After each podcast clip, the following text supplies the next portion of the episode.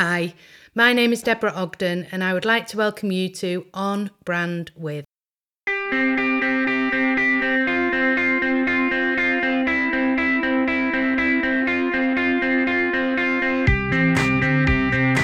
Through this podcast, I want to bring you into my world of personal brand and impact, and hopefully bring it to life through the experiences of me and my guests.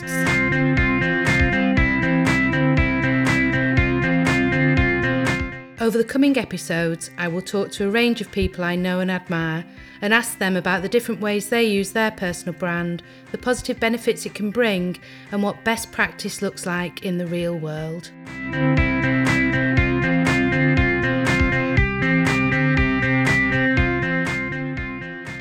So, welcome to this week's episode of On Brand With, and I'm absolutely delighted to have with me Neil Wilson.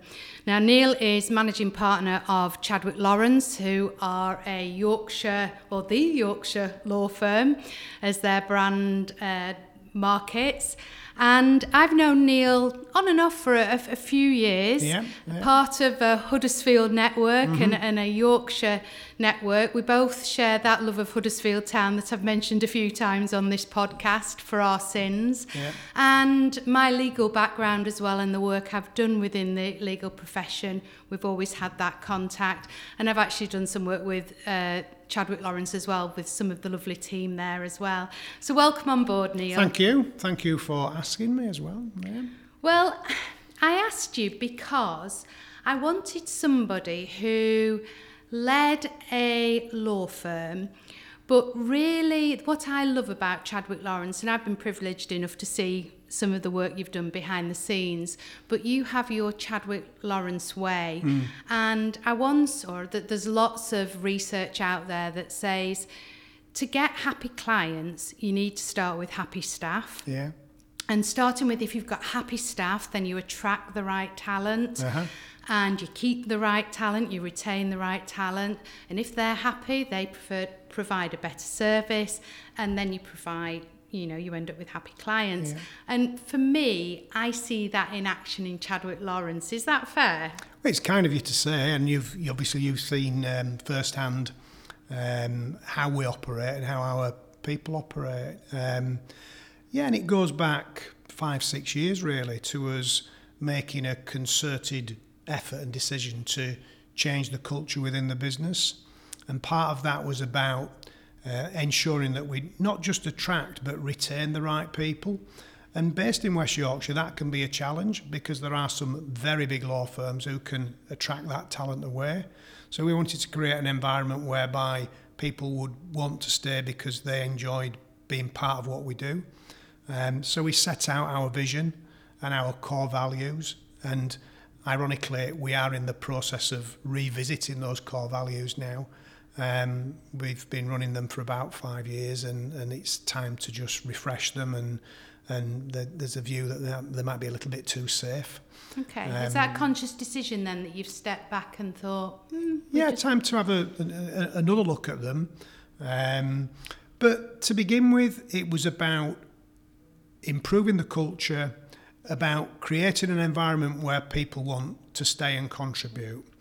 And then we sort of moved on to ensuring that we've created um, an environment of trust.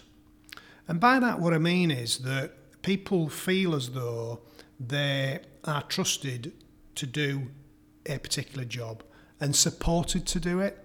So very often I come across organisations where we, we, we use the terminology empowerment, but actually people are empowered and, let, and, and left high and dry. yes, yes. So if somebody steps up and says, "Look, I'd really like to take responsibility for this," and is potentially promoted into a role, quite often we forget that it's a new job.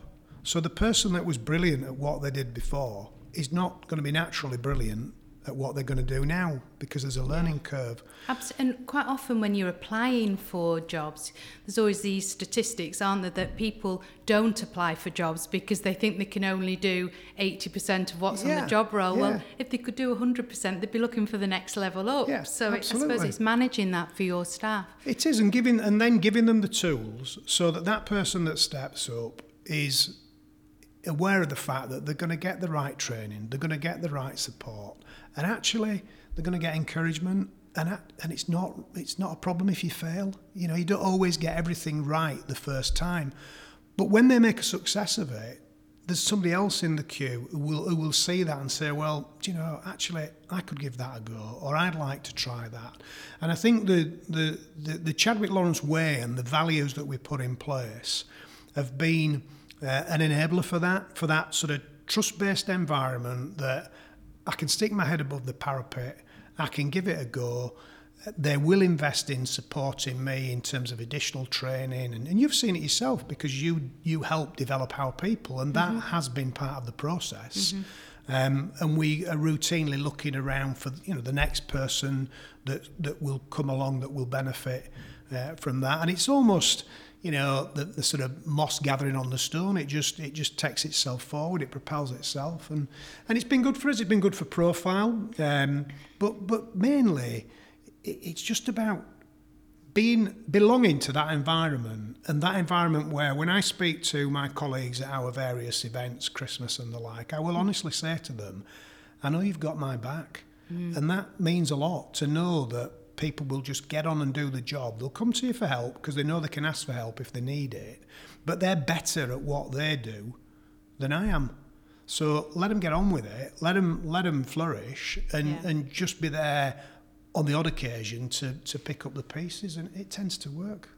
Well, that's a, a really good lead then to the question of are you where you thought you would be, you know, when you were leaving school? Because was, was it always a lifelong ambition to be a lawyer? Did you set off as a lawyer? I don't know. And was it a lifelong ambition to run your own law firm? Um, 100% no. Um, that was I, very definite yeah. then. so, I, so I started. So my two things where I earned a little bit of money when I left school was painting and decorating and playing the drums. So probably couldn't be further away from uh, from being a lawyer. Um, I went to do a university degree uh, and lived in Germany as part of that. Okay. Um, it was a European business degree. Um, didn't want to do it. Wanted to just get a job and, and earn a living. Um, but I went over there, I learned to speak the language fluently, and then packed the course in and said to my mum and dad, I want the job, I want to earn some money. And do you still speak German? Um, a little bit, yeah. I'm going over there in a couple of weeks' time for the Dortmund Schalke derby, yes. fingers crossed. Fingers crossed. Um, so, um, yeah, booked the flights and the hotel, but not quite got the tickets yet, so working on that. Um, you might have some connections actually that might help me. Um, so, Off the mic. yeah, yeah. So I, um, so I, I, uh, I, I finished the course. No, I, I, I, I ditched the course. I didn't finish it, uh, and I took a job in the civil service. It was the first job that came along. Okay. Um, and I think to some extent, some of the things that I learned early doors within that career stood me in reasonable stead for what I've just talked about in terms of the values. Mm. Um, because I had a, a, a boss, a supervisor, who was not afraid to put me forward at a very young age to, to take on new things and to be promoted and, uh, and develop. Uh, and that happened fairly quickly. And I ended up doing a job in which which, which involved what they call regional adjudication, okay. which was all about legislation and, and how to apply that. So I got interested in the law from that. Um, studied, so how old would you have been then? I would have been 22. Okay. Um, started to study um, when I went there at 19 and then took that role on at 21, 22. Um, and so started to study law as a hobby. I just quite enjoyed it, um, bizarrely. Um, but in within a couple of years, looked at it and thought, I actually quite like this. I quite enjoy it. I looked at the career path. Mm. Um, so I pursued a part-time law degree, a part-time postgrad, um, and then made the leap to uh, become a trainee solicitor at Chadwick Lawrence. Wow. Yeah. Now that's something so, I hadn't realised yeah. that you've been with Chadwick yeah. Lawrence yeah. right from. I knew you'd been there a long time or here a long time. I didn't know you'd been there right from the start. Yeah. Um, and and and so to answer your question in terms of did I expect to run my own law firm? No. Um, did I expect to be a managing partner in a law firm with a group of other partners? No. When I qualified, um, I did see the scope for me to progress and develop, and I really enjoyed what I did. And the huge amount of transferable skill came from the previous role, which you probably wouldn't have expected mm. with it hmm. being a, a sort of government role. Um, but it did. Uh, and, and just pushed on from there, really. Um, started to focus on employment law. Um, with the help of others, built what is now quite a successful employment team that I don't really have much to do with anymore. They look after themselves. Um, Which is again that empowerment piece yeah, that yeah, you can step yeah, back and develop great people too. Yeah. They don't let me touch things now because predominantly I make a mess of them. So it's the proverbial throw a grenade in and, and walk run away. off. Yeah. um, but then equally as well, what happened with that, which was which was really quite um, um, important for me, was developing the sports law specialism. Mm-hmm. So through employment law, we got introduced to one or two sports clubs um, and developed quite a, a niche now um, around supporting su- sporting professionals and sporting clubs. Yes. Sport's always been quite a big part of my life, mm-hmm. and so to be able to do uh, my professional role as a lawyer in a sporting environment has been really pretty rewarding. Ticks well. boxes, doesn't Ticks it? I mean, boxes, you, and you know, you, the, the guys who I work with and the girls who I work with, you know plenty of them, and they love their sport, and to be able to get them involved in um, advising their boyhood club, for example, yeah. uh, or to get some of them to go to meet some of the superstars that we're actually connected to and friends mm-hmm. with. Uh, just add something to what they do as a uh, as, as, as a as a discipline as well.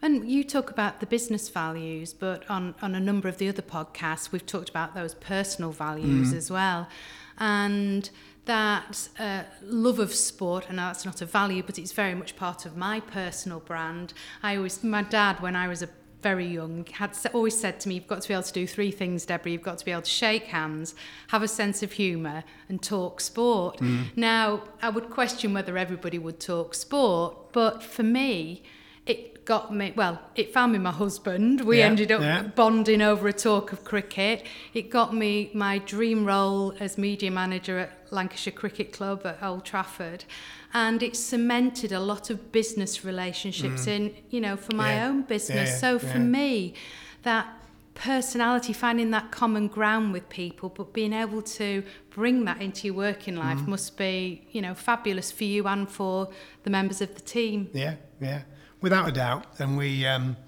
you know, we enjoy what we do there. It's it, there are some really nice benefits that go with it. I mean, it's, some of the work's tough. It's challenging work. You're dealing with winners all of the time. The individuals that you work with are no nonsense people. So you've you've got to know your stuff and you've got to be prepared to stand your ground. How does that manifest itself then, Neil? I'm quite interested in that. At the early part of the relationship, mm um, you have to in some way take control. Okay. You have to win their respect. Trust again, I suppose. Yeah, respect, yeah. trust, and be prepared. What you must not be is a yes man or yes person. You must you must stand your ground because mm. they typically speaking, the winners are looking for that. They're look, yes. and the minute they see that and they can trust you, then the relationship thrives. Mm. Um, what you can't do is be starry eyed. Yeah. You know, and that's not easy to do, particularly if you're dealing with scenarios where you might be a fan of the mm-hmm. organisation. Yeah. You know, you can very quickly get carried away with yourself. Um, but then e- equally, once you have won those people over and you've won their trust, you will you'll maintain that relationship for many many years because they don't build relationships like that easily. And and that will help when it comes to they become advocates of yours, don't they? Because you very mm. much become part of that circle of trust. Absolutely, yeah, yeah. And so for us, the business network that's attached to some of our key sporting providers um, is of real paramount importance. When somebody with fairly significant kudos will stand in a room and say, we use these guys and we use them because they do a particularly good job and we trust them it, it means a hell of a lot, and we we routinely win work from those from those networks. So we get the profile, but we get the recommendations, and we get the enjoyment as well. So what's not to like? Absolutely. So as a sports fan, and I know you're a runner, are you competitive? Yes. Okay. My nephews are five and eight year old, Ted and Henry, and they're never allowed to win anything, which I get told off for. Um, Tiddlywinks. Yeah, no, not allowed to win anything. Competitive Uncle Neil. Absolutely, yeah, 100%. Uh, yeah, yeah, a bit too competitive on occasion, if I'm honest with you. yeah. And does that does that do you bring that side to the office? Um, to a point, to a point, I think the behaviours have to be a little bit different. Um, but I do liken a lot of things that that I do within the office and within the workplace to what might be, say, for example, a, a game of football or whatever. You know, the, the, the team spirit, the team environment, the particular roles that you might have, the fact that you've got to look after each other, cover each other. Um, I'm, I'm constantly looking at that type of analogy, um, but you've got to behave a little bit differently. You've got to temper your um, your approach. Competitive things. Yeah, absolutely. Yeah, yeah, yeah. yeah. Um, no, I have to temper mine at times, but I love that analogy. And for me, as much as the great pleasure sport has given me over the years, um, that analogy I use football, but also cricket a lot as an analogy for sport because it's very much a team sport, but you're all individuals Yeah. working away, and you can have your star batsmen, you can have your star bowlers, but without a good fielding performance, then you're never going to win a match. No. And I just feel that cricket is uh, business is very much like that. That you will always have the stars of the show, but it needs everybody to buy in and be part of that team. Yeah, absolutely, hundred percent. And we obviously through what we do, we we quite often get exposed to um, what might be motivational type presentations and, and things from football, from rugby, from cricket, um, and you do see the crossover. Um, it, it does motivate you as well. It, it you know it, it sort of fires you up to to do better. Um, one of the um, one of the sayings we have a um, uh, an ambassador who's Kevin Sinfield from from Leeds Rhinos, and one of his sayings is, is is what you do when people aren't watching that really counts. And I sort of take that into my not every day into my day to day life, but there are always occasions where you could just sit there and really just twiddle your thumbs. That, yeah, for me, Yeah. that's the definition of integrity. Yeah, That's, you know, and you've got to be honest to yourself, and Yeah.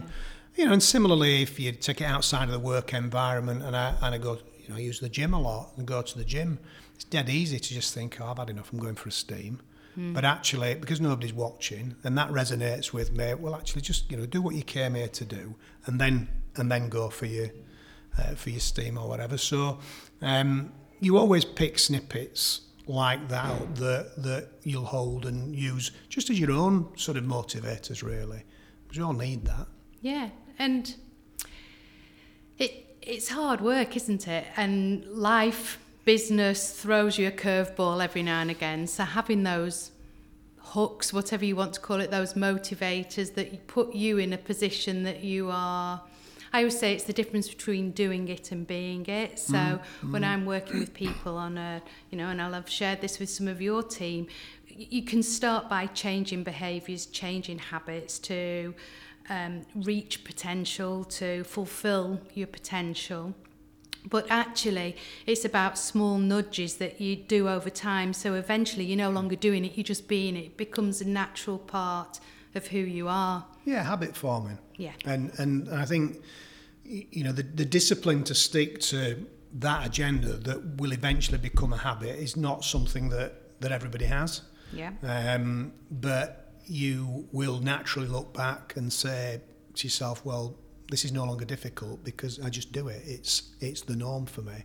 And I think that when you look at how people behave in the workplace, um, they develop a series of habits. Hmm. And hopefully those are good ones, those are positive ones. And the discipline, for example, for people from Chadwick Lawrence who've worked with you mm-hmm. to do what you've recommended or you've mm-hmm. both discussed and agreed is a discipline. Absolutely. And it doesn't happen overnight. And No. you've, you've got to practice, you've got to, you, you've got to make it a habit hmm. so that you do the right things on time to the right standard When no one's looking. when nobody's watching. You know, the, the key thing. Um, so it's so it's so easy to to um, to stray from that. But but the rewards once you get into that habit of being able to hold your head up and be true to yourself and say, I did that to the best of my ability. It might not be a particularly pleasant thing that you've got to do. And let's face it, we all come across things that we've got to deal with that are not pleasant. Um, but to lose your rag with it and to rant and rave is something that you probably should be disappointed about. To hold your nerve and to deal with things in the right way, um, in a professional way, and to, uh, when it's when it comes down to people, to to just simply, as the old adage says, treat treat them as you would expect to be treated yourself. Then you can't go far wrong.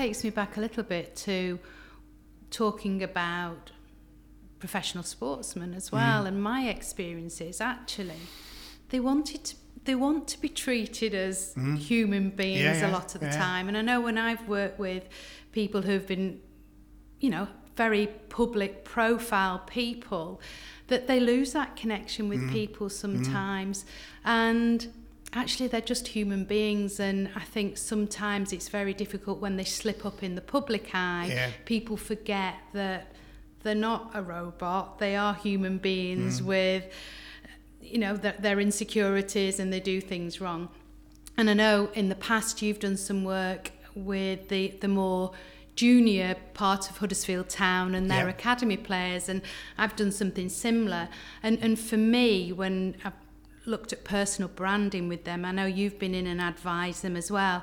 I think social media and smartphones have made it very, very tricky for sports people, anybody in the public, mm. well, anybody, but anybody particularly in the public eye, because they can so easily be caught in, and I'm not talking about anything drastic, but caught in a compromising yeah, position. Yeah, yeah.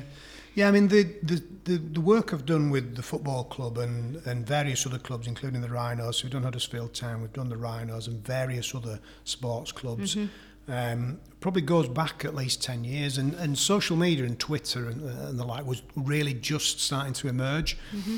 So the focus of it to begin with was about, we called it your personal code of conduct. Yes. And we were taking examples in to the, particularly the apprentices, mm-hmm. to say, this is the sort of thing you shouldn't be doing, and this is the sort of thing that could ruin your career. Mm. Um, and what's tended to happen over the last few years is much more of that focus has been around, and actually the news will get out there instantaneously because of social media. Mm. So the message to um, to the guys is, you know, you can't go anywhere nowadays without being filmed. We're being filmed now using your telephone. Mm. You go to the wrong place you're in the wrong environment, you get involved in some sort of fight or whatever, I guarantee you somebody will film it or take a picture of it. You can't escape it and they'll put it out there yeah. before you can do anything about it. But how much have you got to lose? Because mm. look at this illustrious career that you could have. So we challenge them to look for um, either a particular role model or even create a role model that might mm-hmm. be made up of certain you know key individuals that they look up to within their sport or sports. Yeah and ask that question what will your, your mum or dad be saying about you yeah. in the pub? Will they be not wanting to go to the pub because you've been arrested on an allegation of rape? Mm-hmm. Or will they want to be going to the pub because you're captain your country, yeah. for example? And think about the ripple effect of what you do on your network. That's incredibly emotive, isn't it? Mm, mm. So I've one example of a, a player who um, w- one time in his career was arrested, mm-hmm. and his biggest embarrassment was the fact that um, his grandma went to church the next morning and found out from her friends that he'd been arrested. And it, mm. I mean, he's a great fella, but yeah. ultimately that was a real wake-up call uh, mm. for him. Um, and and various other scenarios and examples of of how the behaviour of the individual has um, impacted on you know little girl or boy skipping to school the next day mm-hmm. um, parents, partners, wives, girlfriends. So it's been a it, it, it's a it's a great subject to speak on because it changes every year, and you can guarantee every year when you we put the Rogues Gallery up, and it changes literally yeah. every year of the type of high profile people who've who've fallen off the perch. Um, and, and the ramifications of that, and hopefully just get one or two of them to think twice and focus on that phenomenal career and and not not not fall off that path. Yeah, and uh, for me, it, it's that those are quite dramatic examples mm. that they have to consider. But I used to talk to them about and I talk to lawyers about this, it's not about, you know, technically, if you go to a lawyer, there is an assumption that that lawyer is good at what they do. Mm. That the, you know, there's enough compliance around law, yeah, and there's yeah. an expectation yeah. that you will get something, and it's the same on or off the field, so that they are um, whether whatever sport they're playing, they are there because they are professional and they are good at what they do. Yeah. But when it comes to the dream contracts, the um, when it comes to getting that dream contract, when it's two of them against each other and one of them's bothered to represent the club at breakfast clubs yeah. or in the media positively or has the lifestyle that mm. fits the club's values, mm-hmm. whatever mm. their sport,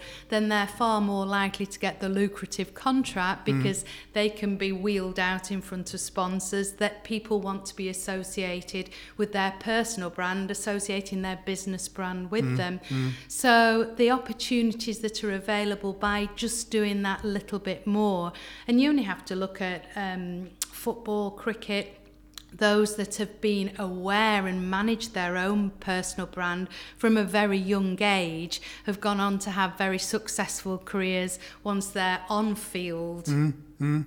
has finished. And same with lawyers you know? Yeah i mean uh, i mean the same principles apply. And uh, i mean i i don't know where personal brand um, and i know you're a great stalwart of it but where it sort of materialized from as compared to, for example, maybe what you might say is reputation.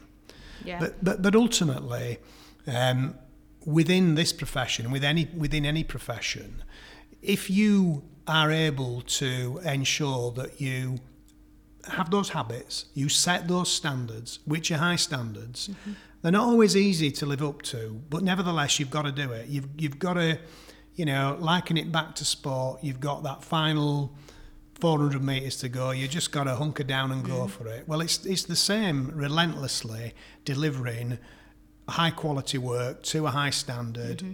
in a pressured environment, week in, week out, and maintaining the other standards mm. that go with it.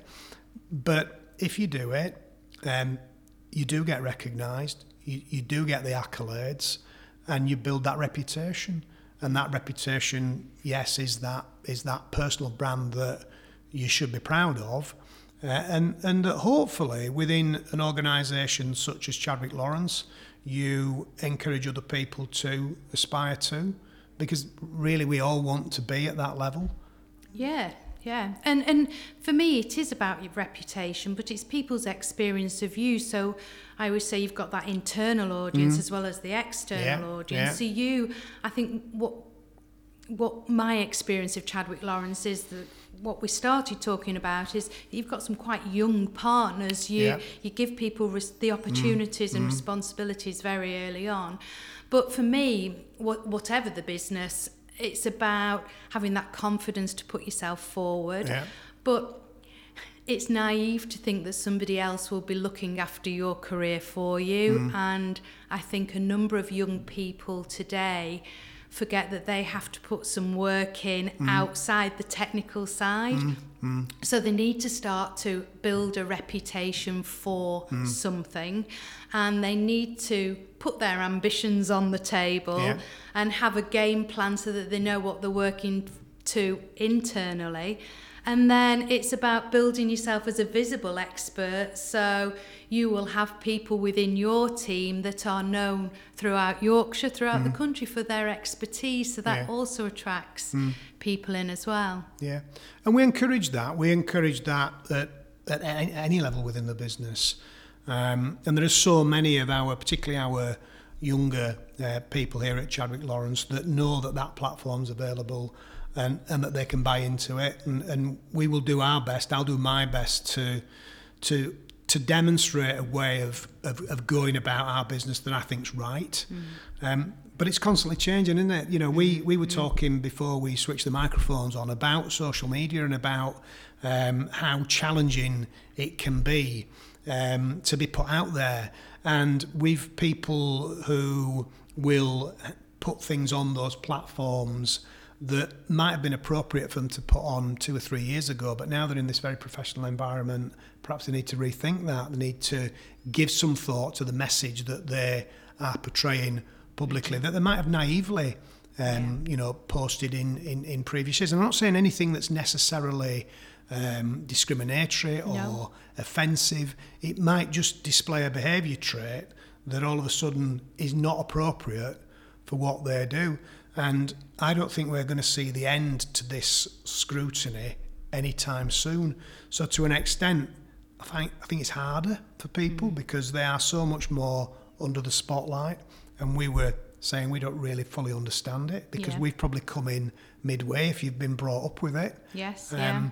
So there's, there's there are challenges there, um, and I think what we will try and do, all we can try and do, is is keep people on that right path and give them the opportunities and just keep a watching brief and and be prepared to have that difficult conversation on, on occasion as well because it's far too easy to just let things ride until a bigger problem occurs that you might well have been able to nip in the bud if you could have that quiet word. And if you've got that trusting environment that I spoke about previously mm. then people will listen to you. They won't think you're telling them off. Yeah. they'll think actually that's guidance. That's not a complaint. That's not a criticism. I'll, I'll take that. That's guidance hopefully. And I think your style of leadership is very much, from my experience and watching from afar, I see you very much as a leader that guides people. You always seem quite laid back. I, I try to. I mean, it's it's a difficult one because you you've got so many people that are, that are ambitious, that are keen to take more responsibility, and y- you want to give that. And, and one one of the challenges um, certainly in the early days of, of my tenure as managing partner, was knowing what I could let go and, and, mm. and what um, what I maybe needed to keep a, a hold on. Did you um, find that hard? Not not hard. Just mm. um, it was uncertain, really. Okay. Um, but I, I, I sort of read relatively quickly concluded it's a complex business. We've got a lot of different legal disciplines. We've got other specialisms within the business that are not just legal, such as IT, HR, or, or various other types of things. And these people are trained to do what they do, and actually they're better at it than you are. Mm. So you need to trust them. You need to be there and be available for them. And then it's it's it's that sort of lonely aspect of not necessarily knowing everything that's going on. Yes. Because all of a sudden now somebody else is responsible for it. And it's, it's having that um, nerve really when I get that call from somebody to say, I'm just putting this on your radar. I've done this, this, this, and this. And I sit there and think, I wouldn't have done it that way. Mm. But I have to stop myself. Is it necessarily wrong just because I would have done it in a different way? Even if the outcome's different, it doesn't mean to say that it's wrong. Mm. So the challenge, I think, comes in that initial period of letting go. But then once you do it, and you and that person flourishes as a result of it, your involvement becomes less and less, and you still have that connection that they they seem to intuitively know when you they want to make you aware of something, but actually very rarely are they picking the phone up and saying, "I want to know what to do about this." It's more I've done this or I'm about to do this, thought I better just sense check it. Um, so it's it's it's just letting go that that some people probably do it too slowly. Did I do it too slowly or too quickly? I'm not entirely sure.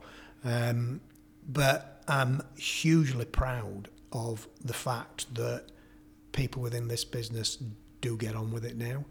And I'm fairly confident that they appreciate that I'll support the decisions that they've made. And if they're not right, if they've created a problem, we'll have, we'll have a conversation about it. But from a perspective of could we have done it differently? Um, but that's very rare. That's very rare because nine times out of ten, people just just just power on and do it. And I think that comes back to where we started, which is trust. Mm-hmm. Now, we're nearly at the end of the conversation, but there's something that you've mentioned that I can't let go. Tell me about your drums. My drums. so, well, this goes back to um, when I was little. My mum, um, my mum has a dance school, has had a dance school for years, and uh, they used to do various shows. And um, for their main shows, they, they always just used to have a pianist, but for their main shows, they always should bring a drummer. And I was only about eight years old, and, and I always used to look forward to this drummer coming because I could play his drums and just mm. beat the hell out of him, basically. Didn't know what I was doing. Um, and on one occasion, he said to me, just do that again. And I, I don't know what I'd done. Mm. And he said to my mum, you really ought to get him some lessons. So she said, well, I know the obvious candidate. Um, so Ray, it was called, uh, he used to come to the house every week and teach me to play the drums. Um, and he told me from the outset that there was one particular track. Once you can play this track without without any failure, any problem, mm. Um, then I can't do anything more for you. And that track was the theme tune to Hawaii Five O. Right. Whichever listen to it, I'm going fast. to be tuning in. it's fast and it's quite challenging. And we got to this particular day, and he um, he um, he said, "Look, that's it. I can't I can't do any more for you." And I would probably then at that age been about ten years old. Oh right, so um, so not not really that old. And yeah. I played at various shows um, for the dance school for other things, and then um, uh, as I got into probably a year or two older than that, in various bands be okay. mainly sort of through school rock bands and that type of thing. I remember uh, being asked to go play the drums for a, a, a, a band, and it was a group of lads who were a lot bigger than me, a lot older than me.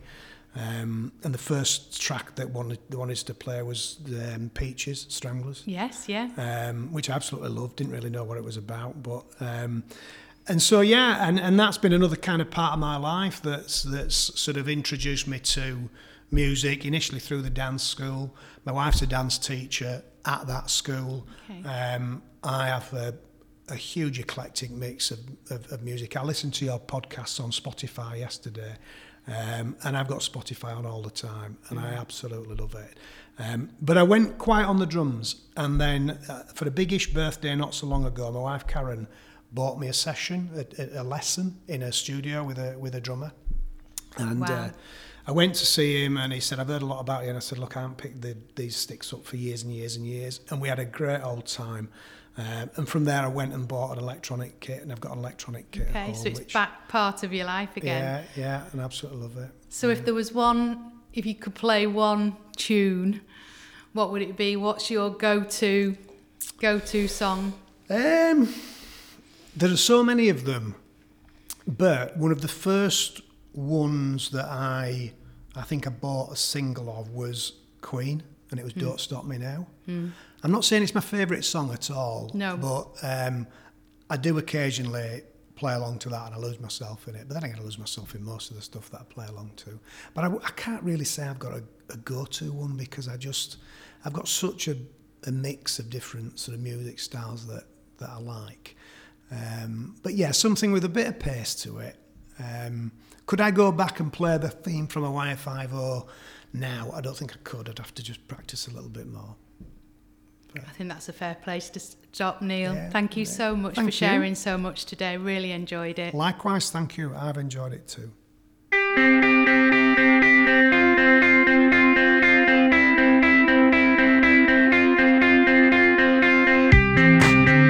I hope you've enjoyed today's conversation. I'd love you to join in the conversation as well, and the best way to do that is through social media. I can be found on Instagram and Twitter at do underscore impact. And if you'd like to sign up to my newsletter or know more about my work, please go to my website at deborahogden.com. Tune in for further episodes and please subscribe and share with your colleagues and friends if you've enjoyed this podcast. Thanks for listening to On Brand With. It was hosted by Deborah Ogden and produced by me, Anthony Short. This has been an A Short Stories production.